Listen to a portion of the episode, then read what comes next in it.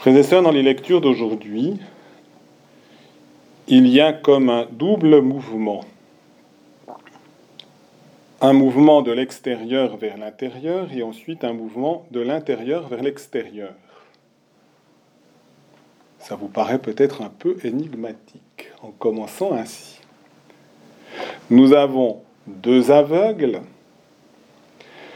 deux aveugles qui suivent Jésus, deux aveugles qui prient Jésus, prends pitié de nous, fils de David. Deux aveugles qui seront mis en contact avec Jésus. Deux aveugles qui seront guéris.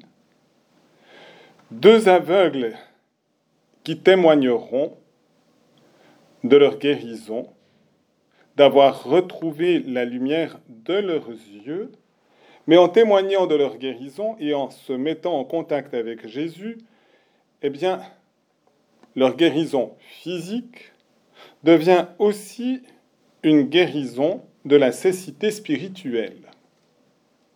Et si seulement deux aveugles ont été guéris, c'est vrai dans l'Évangile, il y en a encore d'autres de guérisons, mais ce n'est pas l'intégralité de notre humanité qui est guérie par Jésus durant son ministère public, ni au cours de l'histoire de l'Église, il y a toujours des guérisons.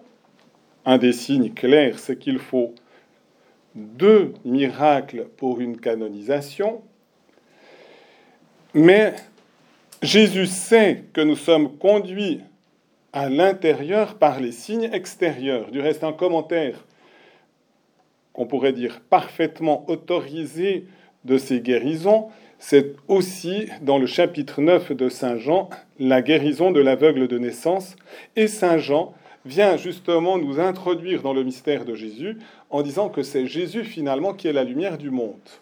Mais il est beaucoup plus essentiel, et pour cela l'ouverture est universelle, il est beaucoup plus essentiel d'être guéri de la cécité spirituelle que Jésus chasse l'obscurité de notre péché pour nous permettre d'être immergés dans la lumière et donc d'être éclairés dans notre intelligence, dans notre cœur, dans notre conscience par le Christ. Et seul Jésus peut véritablement nous éclairer dans cette profondeur. Et ici, il y a un signe. L'âme, l'esprit est plus essentiel encore que notre corps, même si L'être intégral est corps et âme, et nous n'avons pas à séparer l'un de l'autre. Et donc, Jésus nous appelle tous à entrer dans la lumière dès maintenant dans notre intérieur.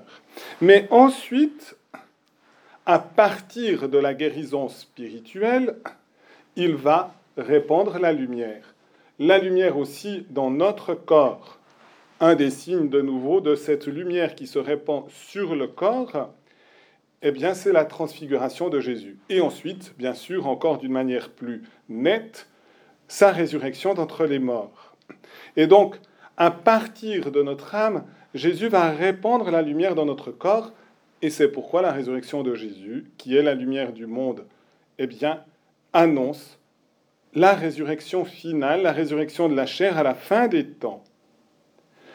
Et en même temps, non seulement c'est notre corps qui sera dans la lumière de la résurrection, mais c'est aussi l'ensemble de notre univers. Et donc, à partir de la résurrection de Jésus, qui se déploie sur son corps et qui se déploie dans notre âme, dès ici-bas dans le pèlerinage sur la terre, et ensuite, finalement, dans la résurrection finale et dans la transfiguration de l'univers, eh bien, la lumière du Christ, le Christ, lumière du monde, rejoint véritablement l'intégralité de notre univers.